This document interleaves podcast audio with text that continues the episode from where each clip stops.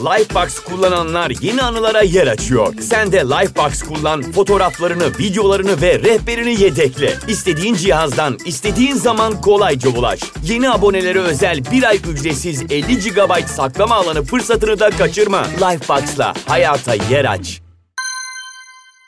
Merhabalar gelişi güzel hayallere. Hoş geldiniz. Ben Emine. Bu hafta konuklu bölümlerimize geri dönüyoruz ve muhteşem bir konuğum var. Gencay Çoban bizimle olacak. Gencay'ı nasıl tanısam inanın ben de bilmiyorum. Çünkü çok değişik de bir tanışma hikayemiz var. Gencay mindfulness koçu, nadir mindfulness koçlarından bir tanesi, şefkat eğitmeni ve aynı zamanda da yoga eğitmeni. Bizim onunla tanışmamız da Instagram üzerinden oldu. Çok ilginçtir ki bir gün Böyle beni takip edenlere bakıyordum, bildirimlere bakıyordum. Allah Allah mindfulness koçu Manchester yazıyor ve çok şaşırdım. Çünkü ben de İngiltere'ye taşınmayı planlıyorum. O taraflara taşınmayı planlıyorum. Türk ve mindfulness koçu orada yaşayan beni takip etmeye başlamış. Hemen takibe aldım. Ondan sonra hatta ben taşınırken şöyle bir şey de oldu. Mesaj atsam mı atmasam mı o kadar arada kalmıştım ki böyle ya acaba çok tuhaf olur mu? Hadi bir kahve içelim ben kimseyi tanımıyorum arkadaş olalım mı diye. Neyse ki mesaj attım. Gencay da sağ olsun bana çok güzel cevap verdi ve biz bu şekilde tanıştık. Kahveler içildi ve bugün de Gencay bizimle kendi serüvenini anlatmak üzere podcast'te konuk oldu. Gencay hoş geldin.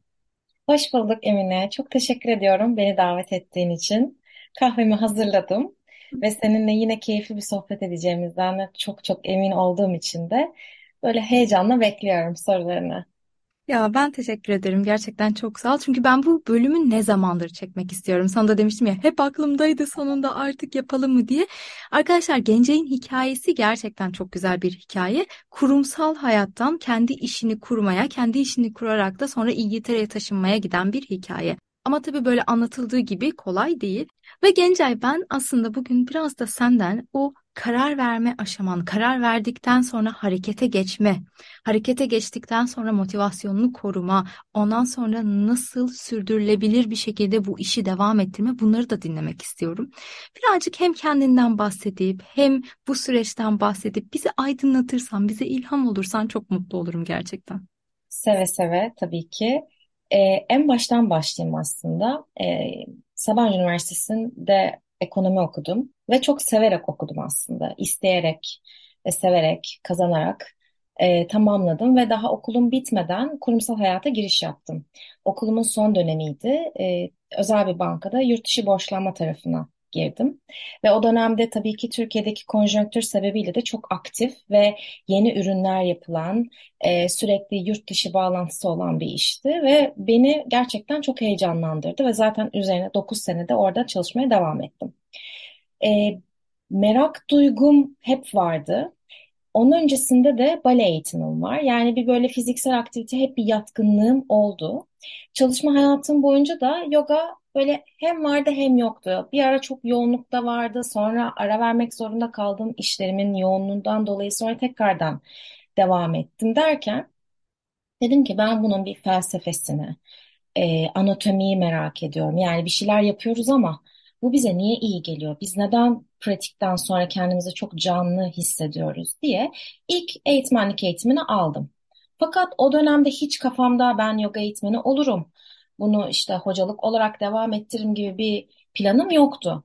Sonrasında daha eğitmenliğimin bitmeden son aşamalarında işte yakın arkadaşlarım dedi ki ya Genca hani bize eğitim verir misin ya da işte ders verir misin dediler. Öyle küçük küçük ufak ufak başladım. Sonrasında e, bir yoga stüdyosunda stajyer eğitmen olarak devam ettim derken böyle küçük bir grubum oluşmaya başladı benim. Hala kafamda kurumsal hayatı bırakırım, e, bu burada kariyer yaparım gibi bir planım yoktu. Fakat kurumsal hayatımın son iki senesinde böyle yavaş yavaş bir sorgulamaya girdim ben hayatta dair. Yani ben her gün inanılmaz bir efor koyup işe gidiyorum, inanılmaz yoğunlukta çalışıyorum fakat ben niçin bunu yapıyorum gibi bir sorgulama geldi. Tam da böyle 30'larımın başlarında. Büyük paralarla oynuyorum ama hani e, okey günün sonunda bana etkisine ya da insanlığa etkisine kafasında böyle bir sorgulama oldu. E, çocukluğumdan itibaren de hep böyle psikoloji, nörobilim, e, yani kendine iyi bakma konusunda böyle hep bir araştırmalarım, okumalarım, hala kitaplarım da annemin evinde durur. Merakım vardı. Sonra yavaş yavaş aslında hayat beni buraya doğru taşıdı diyebilirim. Pandemi zamanında eşimle beraber açıkçası böyle bir yurt dışına gitme planlarımız vardı ama net bir kararımız yoktu. Sonrasında ben dedim ki ben bu işi artık profesyonel olarak ve İngiltere'de yapmak istiyorum. Bir şekilde hallettik ve geldik. İlk etapta tabii Manchester'a yerleştik. İstanbul'da yaşadığımız için biraz daha sakin, daha küçük bir şehirde olmak istedik. E, bize çok iyi geldi o anlamda. E, dinlendiğimizi hissettik gerçekten de. Ve orada işime devam ettim. Or oradaki piyasaya girmiş oldum. Yabancılarla çalışma fırsatım oldu. E, şimdilerde de hala hem İngilizlere hem İngiltere'de stüdyolarda hem de online olarak e, Türk öğrencilerime dersler veriyorum. Bu süre zarfında da hayatıma mindfulness kavramı girdi. Mindfulness kavramını da ilk Zeynep Aksoy'dan duymuştum. Ee, ilk 200 saatlik eğitimi aldıktan sonra Zeynep Aksoy o dönemde Türkiye'de eğitimler veriyordu. David Cornwell, eşi David Cornwell ile beraber e, mindfulness'ı da aktarıyordu. O zaman hayatıma girdi ve ben pratik yapmaya başladım. Mindfulness, meditasyon pratikleri. Ve bu benim hayatımın içerisinde bir rutin haline geldi. Yani su içmek kadar benim için doğal bir süreç oldu aslında. Ve galiba bugünden oraya bakarken bunu söyleyebiliyorum tabii ki. Dönüşüm o zaman başladı. Yani hayatı sorguluyorum ama kendimi döverek değil, tamam bunlar gerçek. Peki ben ne istiyorum? Ne yapmak istiyorum? Nasıl adım atabilirim?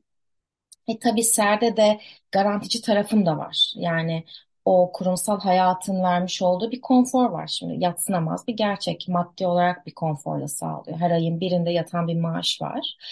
E tabii şimdi kendi işini yaptığın zaman birçok zorluğu var. Hatta hiç daha önce tecrübe etmediğim alanlarda da çalışmam gerekiyor.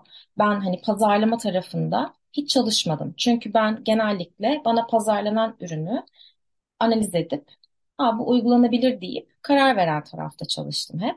Şimdi ama bir yandan da hem işimi yaparken bir yandan kendimi de ifade etmek ve insanlara ulaşmak durumundayım.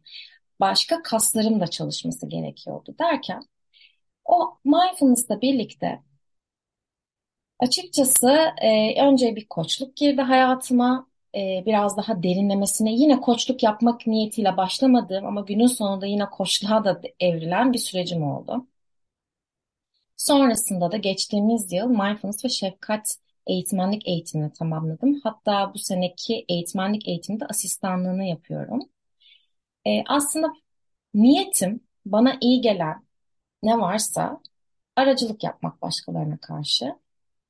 Ee, karar vermek elbette ki zor oldu. Çünkü hem küçüklüğümden beri ben kurumsal hayatta olmak isteyen, bunun için çaba gösteren bir kişiydim hırslarım olan, hırslarım vardı.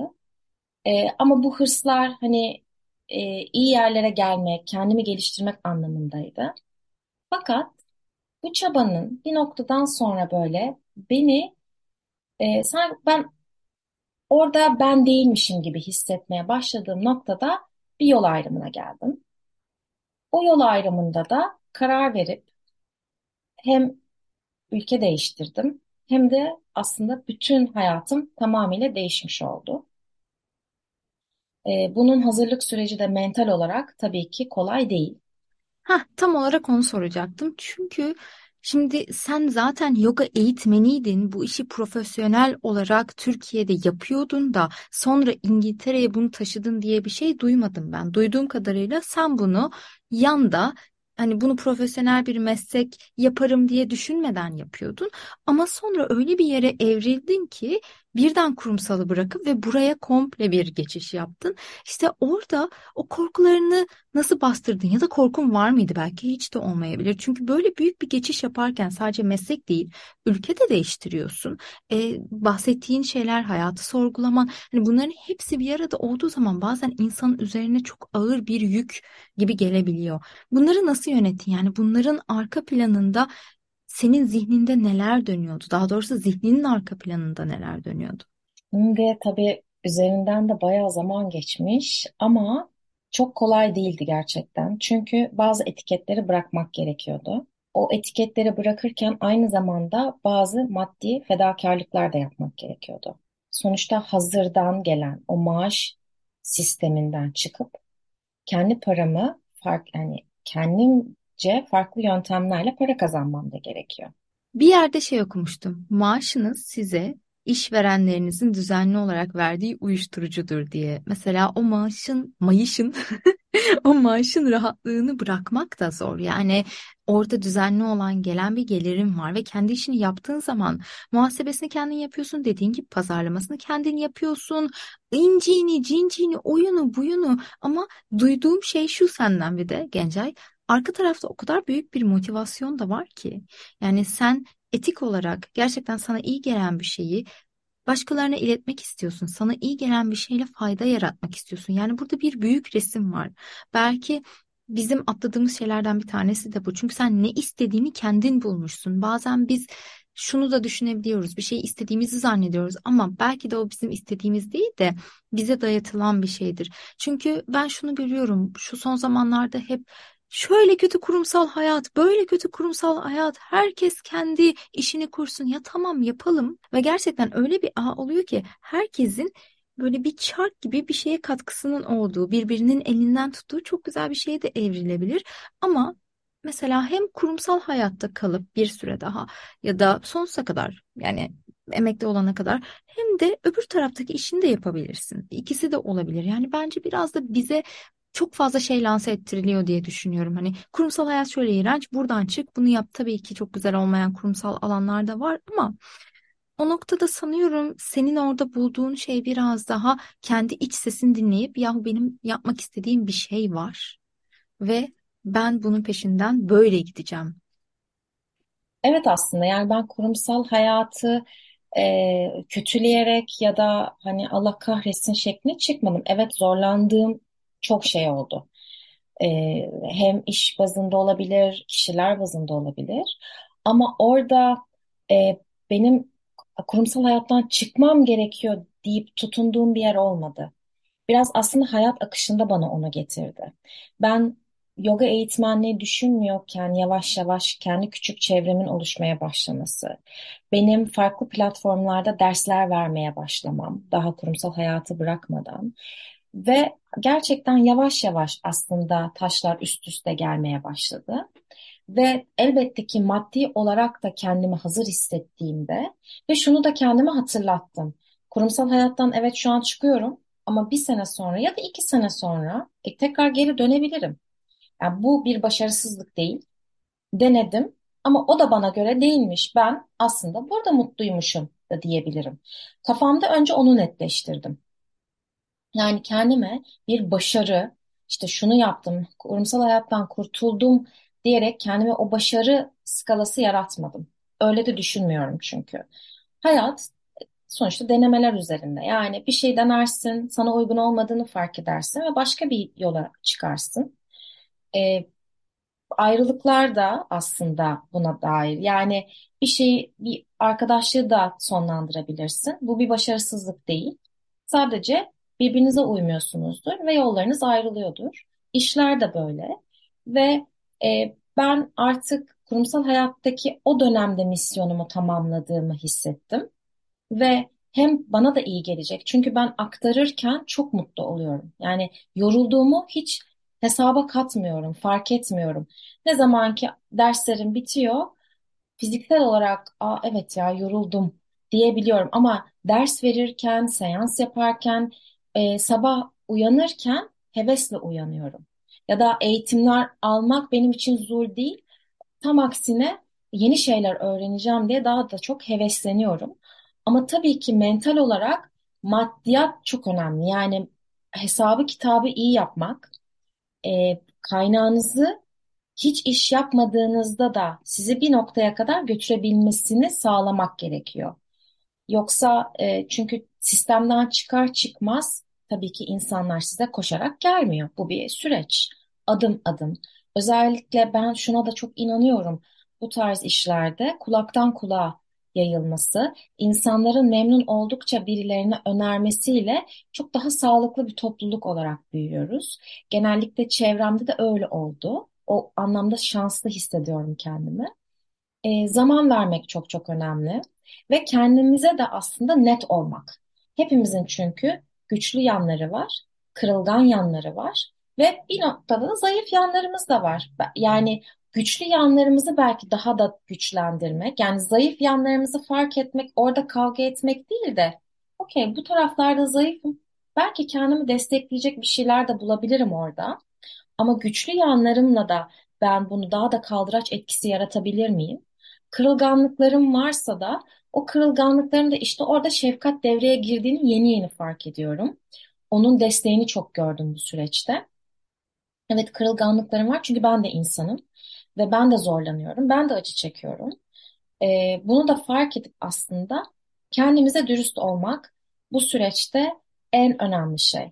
Çünkü dediğin gibi yani kurumsal hayatta olup buradan emekli olan birçok insan ve mutlu olan insan var.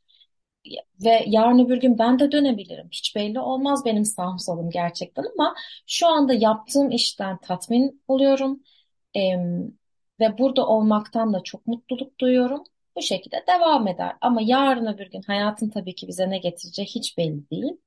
Ee, birazcık da akışına bırakıp aşırı kontrol sahibi olmadan kendi üzerimizde de birazcık akışında kalıp gözlemlemek, daha geniş çerçeveden bakabilmek ve bir adım atılması gerekiyorsa herhangi bir adım, hmm, okey, ben o zaman bu adımı atmam lazım. Ya da bu adımı atabilmem için benim neye ihtiyacım var?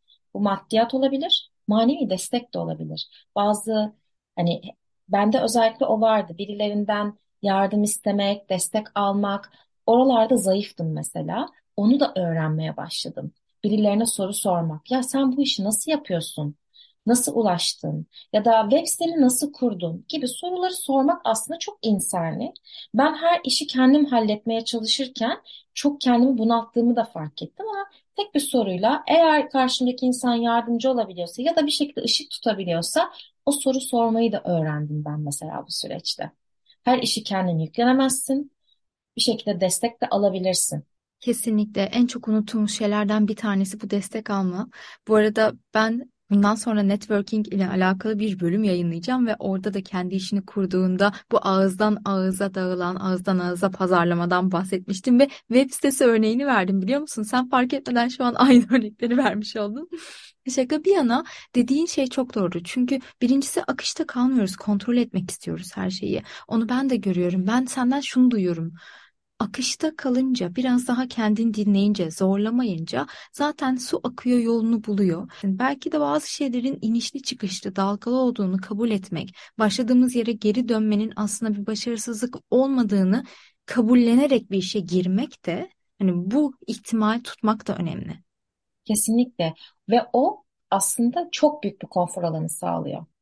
Yani e, yaptığımız işten ziyade Hayatta alternatiflerimiz var. Birini seçtiğimizde diğerini kötülemek zorunda değiliz. Ya da bir yerden vazgeçtiğimizde orada kendimizi kötü hissetmemeliyiz. Aa ya maymun iştahlıya bak ya da işte beceremedi o yüzden geri döndü vesaire gibi. Yok öyle bir şey yok. Denedi olmadı belki yoruldu ya da başka ihtiyaçları ortaya çıktı. Çünkü hepimizin hikayesi çok farklı. O yüzden de kendime o seçenekleri hep açık tutuyorum. E, ve o seçenekleri açık tuttukça da daha kendimi güvende hissediyorum. Daha rahatlıkla işimi yapabiliyorum. E, o da benim enerjime yansıyor. Çünkü ister istemez seanslarda da yoga dersi verirken de bir enerji yayıyoruz karşımızdakine. Ve insanlar da sizin o enerjinize geliyorlar bir şekilde. Yani hepimiz farklı farklı belki dersler veriyoruz. Birçok yoga hocası var günün sonunda. Ama enerjisi tutan e, insanlar gelmeye başlıyor bir noktadan sonra. Artık yavaş yavaş kendi toplumunuz oluşmaya başlıyor. O yüzden bir enerji işi. Ben iyi olabilmeliyim ki karşımdaki insanı da rahatlıkla sunabileyim. Eğer ki kendimi zor bir yerde hissediyorsam ki zaman zaman yaşıyorum bir de işin içerisinde göçmenlik sürecim de var. Okey diyorum Genca. Bir durmam ve belki yalnız kalmaya ihtiyacım var. Çünkü benim kendimi resetleme stilim o. Lifebox kullananlar yeni anılara yer açıyor. Sen de Lifebox kullan, fotoğraflarını, videolarını ve rehberini yedekle. İstediğin cihazdan, istediğin zaman kolayca ulaş. Yeni abonelere özel bir ay ücretsiz 50 GB saklama alanı fırsatını da kaçırma. Lifebox'la hayata yer aç. Yalnız kalmam gerek. Biraz durmam gerek. Ee, belki biraz doğaya çıkmak, yürüyüş yapmak tek başıma. Bunlar beni resetleyen şeyler.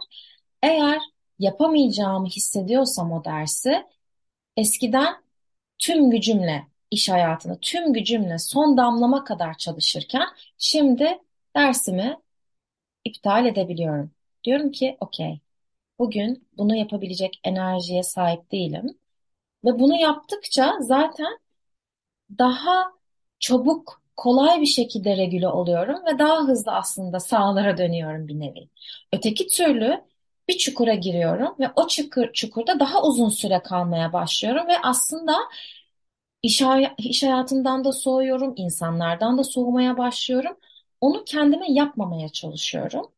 Kendime aslında mindfulness'ın ve de şefkatin burada hayatımda çok büyük bir etkisi var. Kendimi fark etmek ve şefkatle de ihtiyaçlarımı karşılamak. Bu ihtiyaçlar dinlenmek olabilir, demin dediğim gibi doğaya çıkmak olabilir ya da daha şiddetli bir şefkatle adım atmak olabilir. Yön değiştirmek olabilir. Birine hayır demek olabilir. Yani kendimi gözlemledikten sonra şefkat devreye giriyor. Bu beni daha sağlıklı bir şekilde kendi yolumda tutuyor. Motivasyonum hatta zorlandığım süreçler de oldu. Ama motivasyonumu hep ben çalışıyorum, çabalıyorum, üzerine bir şeyler koymaya çalışıyorum. Elbette hayat karşıma bir şeyler getirir. Dediğim noktada evet, hayat bir şeyler getiriyor karşıma. Planlamadığım şeyler de getirdi ki Manchester'dan Londra'ya taşınma serüvenimiz de çok kısa bir sürede oldu. Hiç planladığımız bir şey değildi. O da hayatın akışında e, iş yerim de değişmiş oldu böylelikle. Çalıştığım yerler değişmiş oldu. Orada işte dengede kalabilmek için kendi tolerans pencereme bakmaya ihtiyacım var.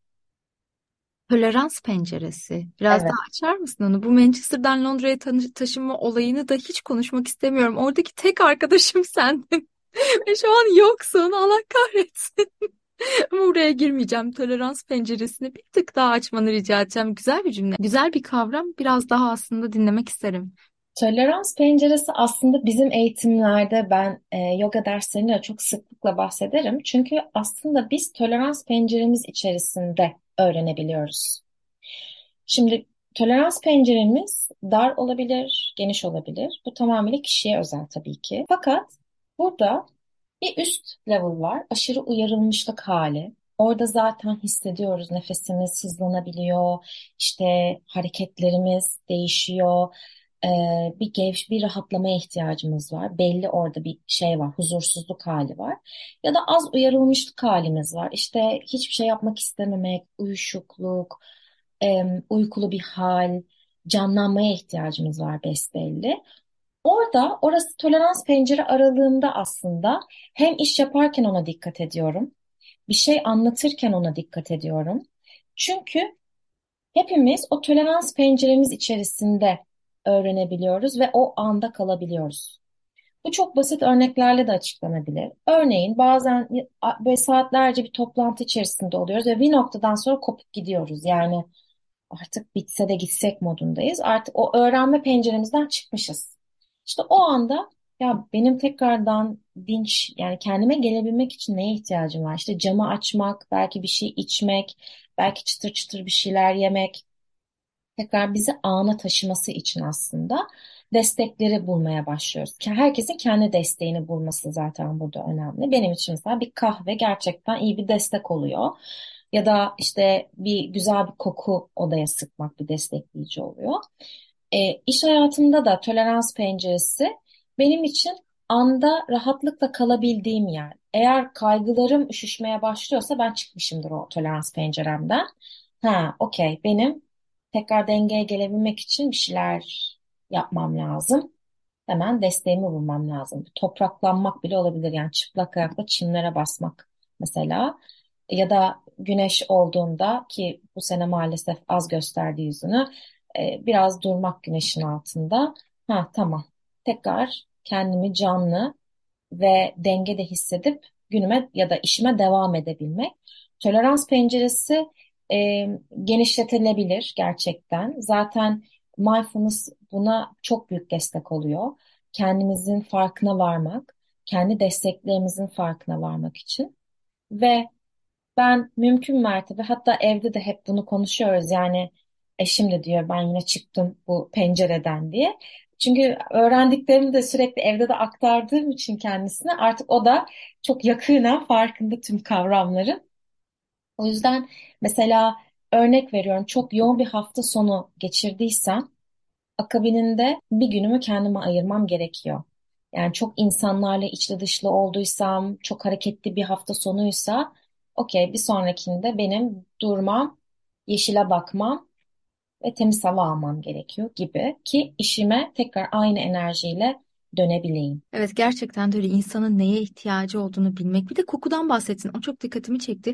Kokuların ciddi anlamda insan psikolojisi üzerinde çok farklı etkisi var, yüksek etkisi var. Çünkü sevdiğin bir kokuyu sıkmak, bir çiçek olur, bir oda parfümü, bir mum yakmak inanılmaz derecede modunu değiştirebiliyor. Ben bunu fark ettim. Özellikle şimdi bahar aylarındayız ya. Hep böyle yürüyüşe çıkıyorum Gencay ve kuzey tarafında yani Kuzey İngiltere'yi sen de orada yaşadığın için bilirsin. İnanılmaz yeşil, çok güzel ağaçlar var, misler gibi kokuyor. Ve böyle telefonda falan konuşmuyorum. Derin derin nefes alıyorum. Diyorum ki bu kokuların hepsi içime girsin. Böyle o kadar mutlu oluyorum ki. Kokular da ciddi anlamda insan psikolojisi üzerinde sakinleşme anlamında bir yeşil kadar, bir doğa kadar ya da oturup böyle bir nefes almak kadar etkili. Ben bu sene bunu fark ettim. Kesinlikle öyle. Zaten kuzey bize iyi gelmesinin sebeplerinden bir tanesi doğa oldu. Yani ve böyle balta girmemiş ormanların olması. Yani biz e, inanılmaz keşifler yapmıştık ve her pazar muhakkak ki e, doğada vakit geçiriyorduk. Bu park bahçe olabiliyordu, uzun yürüyüşler olabiliyordu, farklı farklı köylerden geçip e, ormanların içerisine dahil oluyorduk vesaire ve toprağın kokusu. Ben mesela toprak kokusunu fark ettim çok derininden. Bilmiyormuşum ben toprağın kokusunu. Biz yani ben çim kokusunu biliyorum ama toprağın has kokusunu fark ettiğim bir yıl oldu geçen sene. Ve o toprağın kokusunu fark ettiğim her an e, canlı olduğumu hissettim. İnsanım nefes alıp veren bir canlıyım. Bunu bana hatırlatıyor mesela toprak kokusu. Hala duyduğumda hemen ilk hayallerimle kuzeye doğru gidiyorum. Çünkü hatıralarımı get geri getiriyor. Ve okey ya gerçekten canlısın, sağlıklısın, hareket ediyorsun. Nu hatırlatıyor. Farklı farklı kokular da moduma göre değişiyor tabii ki. Ee, ama gerçekten kokular hem anıları da canlandırıyor. Hem de gerçekten ben bazen yoga derslerimde de sıkarım. Ee, canlılık veriyor. Böyle bir ferahlık veriyor. Ee, herkesin tabii kendi kokusu farklı. Ee, o yüzden on- onlar da benim yeni keşiflerim, kokular. Evet evet kesinlikle. Geçen sene Dublin'deyken de ben şeyi fark etmiştim. Bizim evimizin arkasında bir tane nehir vardı. Ama böyle nehir iki tarafı ağaçlarla çevrili, mis gibi kokuyor ve o suyun şırıltısı, o suyun kenarında yürümek çok iyi geliyor. Yani insan sanırım yaşı ilerledikçe kendine nelerin iyi geldiğini daha iyi anlıyor. Peki o zaman sana bir sorum daha var Gencay. Yani sen bu süreçte şimdiki halinle bakan bir Gencay olarak o zaman bu sürece ilk adım atan Gencay'a ne derdin? Çok güzel bir soru. Derdim ki her şeyin kontrolü sende değil. Önce bunu bir kabul et. Ondan sonrasında da yine elinden gelen çabayı göster ve su akar yolunu bulur. Eğer bu hayatta da mutlu değilsen, yaptığın işte de mutlu olmuyorsan, farklı alternatifler hep mevcut. Sakın kendini de yargılama derdim. Çünkü ilk etapta bu işe girerken e, bir kendini ispat çabası da vardı bende. Allah'tan o ispat çabasından biraz çabuk sıyrılabildiğimi hissediyorum. İşte benim tekrardan kurumsal hayata dönme gibi bir şeyim kesinlikle olamaz gibi bir yer vardı kafamda. Ama hayır, öyle bir şey de yok. E, hayat hepimiz için farklı farklı aslında opsiyonlar sunuyor. O yüzden e, evet biz bir çaba koyuyoruz ortaya ama çabanın sonucunda artık ne oluyorsa orada artık bizim müdahale edebilmemiz çok mümkün değil. Sadece ben zaten çocukluğumdan beri o duygu hep var çabalamak, çalışmak, çabalamak e, ruhumda var. Ama hep bir sonuca ulaşsın istemem de vardı içten içe. Yani çabalıyorum, çabalıyorum. Günün sonunda bunu elde etmem lazım. Elde edemediğimde anksiyeteler, kaygılar, kendime inanılmaz eleştirmeler. Hayır, artık o noktada değilim. Ama o zamanki genceye bunu söylerdim. Çabala, çabalamaya devam et. Ama günün sonunda bak bakalım hayat sana ne getirecek. Hiç belli olmaz. Çünkü bu süreçte de ben bir şeyleri çabaladım. Hayat beni başka yerlere aslında e, sürükledi. Ve o sürüklediği yer de bana iyi gelen bir yer şu anda. Ve tekrardan hala da çabalamaya, farklı farklı şeyler yapmaya devam ediyorum. Ve e, bir sonuca da tutunmuyorum aslında. Artık neye inanıyorsak Allah, evren, Tanrı bırakıyorum bir noktadan sonra. Ama çabalamak, yolda kalmak benim için en önemli şey. Kesinlikle. Peki sana çok kişisel bir soru soracağım. Bu benim çok fark ettiğim ama cevabını bulurken zorlandığım bir şey. Şimdi biz bir şeyler yapmak istiyoruz ama bazen içinde bulunduğumuz o bubble'da o kadar kalıyoruz ki Gencay, büyük resmi göremiyoruz. Çünkü ne zaman büyük resmi biraz daha görebilsem, kendimi aşabilsem, bunu şey gibi düşün, kartal gibi, kuş bakışı tüm her yeri görebilmek gibi, kendimi bu duruma getirebilsem, bu pozisyona sokabilsem, şunu fark ediyorum.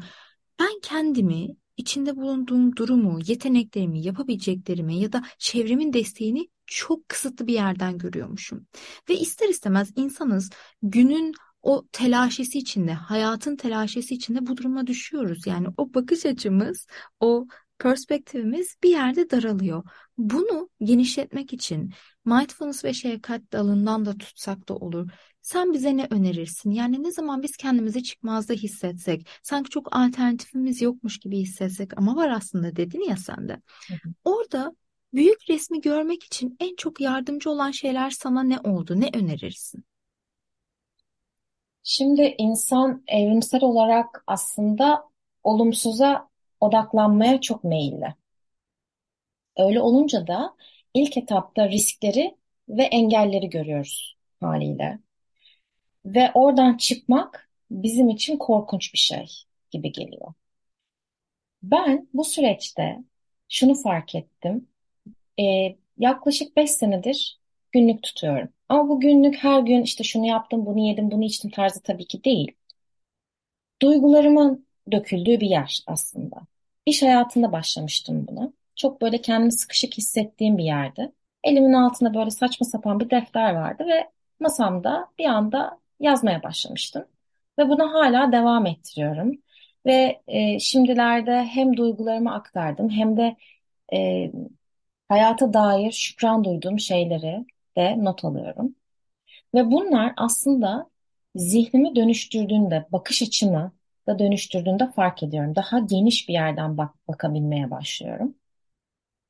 İnsanların ne dedikleri özellikle bizim toplumumuzda çok önemli tabii. Yani e, içimizde var el alem ne der dürtüsü elbette. Ben de bunu yaşayanlardanım. Yani şöyle ki işte o kariyer bırakılır mıydı? İşte ne alakası var şimdi sen burada bu işi yapıyorsun gibi gibi sesler vardı elbette. Hem bir noktada kulak tıkamayı öğrendim ama tabii ki o benim içime bir zehir atıyordu her seferinde. Ama kendimle kalıp yazmaya başladığımda, düşünmeden yani zihin akışında yazmaya başladığımda kendimi görebilmeye başladım. Ve işte o noktada zaten mindfulness devreye giriyor. Kartal benzetmesi çok önemli senin benzetmen ki eğitimlerde de bunu anlatıyorum. E, gerçekten farkındalık aslında bir kuş bakışı bakabilmek. Kartal gibi yani çok net görebilmek. Ama şefkatle beraber de kendimizi daha sarıp sarmalayabildiğimiz bir alan yaratmak. Şefkat acıyla ortaya çıktığı için acı çektiğimizi önce itiraf etmemiz de gerekiyor.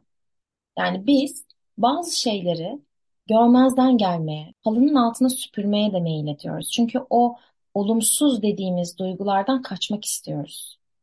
Acı çektiğimizi fark etmiyoruz ama aslında beden sinyal veriyor bize. Ben mesela bedenimin bana sinyal verdiğini çok daha yeni anlayabiliyorum o dönemde yaşadığım sağlık sorunlarını şimdi buradan baktığımda. Ama ben hiç zorlandığımı o kadar da fark etmiyordum. Ne zaman ki o sistemden biraz sıyrılmaya başladım, benim kronik olan ağrılarım yok oldu mesela. Yani onu fark edebilmeye başladım. Ee, ve en başta da dediğim gibi belki bu yazmak olabilir. Belki bir bilmiyorum bir destek almak olabilir. Kendimizi tanımamız gerekiyor. O bubble'dan kendimizi uzaklaştırabilmek adına. Çünkü ben de annesi babası bank, bankacı olan bir e, yani çocuğum ve o garanticilik tarafım çok yüksekti benim. Bizim hayatımızda ticaret yapan insan yok. Yani benim dedelerim de öyle, anneannem de öyleymiş. Yani memur kafası zihniyetinde olan bir ailenin torunuyum, çocuğuyum. Bilmem ticareti. Ama ben denemeden de öğrenemeyeceğimi fark ettim o süreçte. O yüzden gerçekten bedenimize kulak vermek, birazcık da iç sesimize kulak vermek ve bunu somutlaştırmak benim işime çok yaradı. Yazmak benim işime çok yaradı. Hala dönüp o yazdıklarıma bakıyorum ve gerçekten dürüst olmaya başladığımda kendime karşı bir yol kat edebilmişim. Çok... O yazmaya başladıktan sonra bir şeyler tarihsel olarak değişmeye başlamış bende. Enteresan bir şey. E, bunu yeni yeni yani taşınırken işte defterlerim vesaire onları toparlarken aa dedim çıktı ortaya bir bakayım. Gerçekten tarihe baktığımda o tarihten itibaren her şey dönüştü. Benim hayatımda değişti yani. Kendime dürüst olmak dedin gerçekten çok çok çok önemli ve değerli bir noktaya değindin. Çok teşekkür ederim Gencay sağ ol. Ve yazma kısmına değinmene de şaşırmadım aslında sonuçta biz de aynı kafadan olduğumuz için hem yazma hem farkındalık. Çünkü bu podcast'te ben hangi solo bölümü çeksem konu dönüp dolaşıp hep öz hakiki farkındalığa ve çözüm de hep yazmaya geliyor. Ve muhteşem konuğum diye tanıttığın sen de bu iki tanesini bunlarca vurgu yaptın şu anda. Teşekkür ederim. Pekala yavaştan böyle kapatırken senin bana yahu Emine sen bunu bana sormadın. Benim bir de böyle söylemek istediğim bir şey var dediğin bir mesaj, anlatmak istediğim başka bir şey var mı? Çok teşekkür ediyorum öncelikle bana bu alanı açtığın için. İnsanın kendi hikayesini anlatması hem kolay hem zor. Ee, ama şunu hani kapatırken şunu söylemek isterim. Ee, adım atmadan bilemiyoruz. Ama adım atarken de kendimize ya da başkalarına bir şey ispatlamak için değil aslında. Kendi hakiki yolumuzu bulabilmek için adım atmak bence en kıymetlisi. Çünkü başkalarını memnun etmek, başkalarından onay almak için yaptığımız şeyler bizi günün sonunda mutlu da etmeyebilir. Kendi yolumuza bakmak, neredeysek orada kendi iç sesimizi dinlemek. Ben burada mutlu muyum? Yaptığım şey bana iyi geliyor mu? Bana iyi geliyordu çünkü kurumsal hayatta çalışırken ilk zamanlarda. Beni çok besleyen bir alandı. E, noktadan sonra yavaş yavaş kırılmalar başladı. O yüzden de hani tek bunu söyleyebilirim. E, korkularımız evet çok yüksek. E, belki kaybedeceğimiz şeyler de çok fazla. İşte o noktada kendi muhasebemizi yapmak, analitik taraftan gerçekten bu yazmak olabilir. Bu kendi gerçekten finansal muhasebemiz de olabilir bu. Onu yaptıktan sonra hayatımıza yön verebiliyoruz. Bunu diyebilirim son olarak. Ben çok teşekkür ederim. Gerçekten çok beslendiğim bir bölüm oldu yine. Ama seninle sohbet etmek ayrıca çok keyifli. Hem senin bu sakin ses tonunu dinlemek, hem bunun arkasındaki bilgeliği, hem o güzel yolculuğunu, oradaki gelişimini, büyümeni bizimle paylaştığın için çok çok çok teşekkür ederim. Evet, bir bölümün daha sonuna geldik o zaman. Arkadaşlar eğer Gencayı takip etmek isterseniz Flow and Rise Yoga diye ben zaten etiketlerin bölümü paylaştığımda Instagram'dan ama kendisine Instagram'dan ulaşabilirsiniz, takip edebilirsiniz. Ve bir bölümün daha sonuna geldik. Kendinize çok iyi bakın. Hoşçakalın. Lifebox kullananlar yeni anılara yer açıyor. Sen de Lifebox kullan, fotoğraflarını, videolarını ve rehberini yedekle. İstediğin cihazdan, istediğin zaman kolayca ulaş. Yeni abonelere özel bir ay ücretsiz 50 GB saklama alanı fırsatını da kaçırma. Lifebox'la hayata yer aç.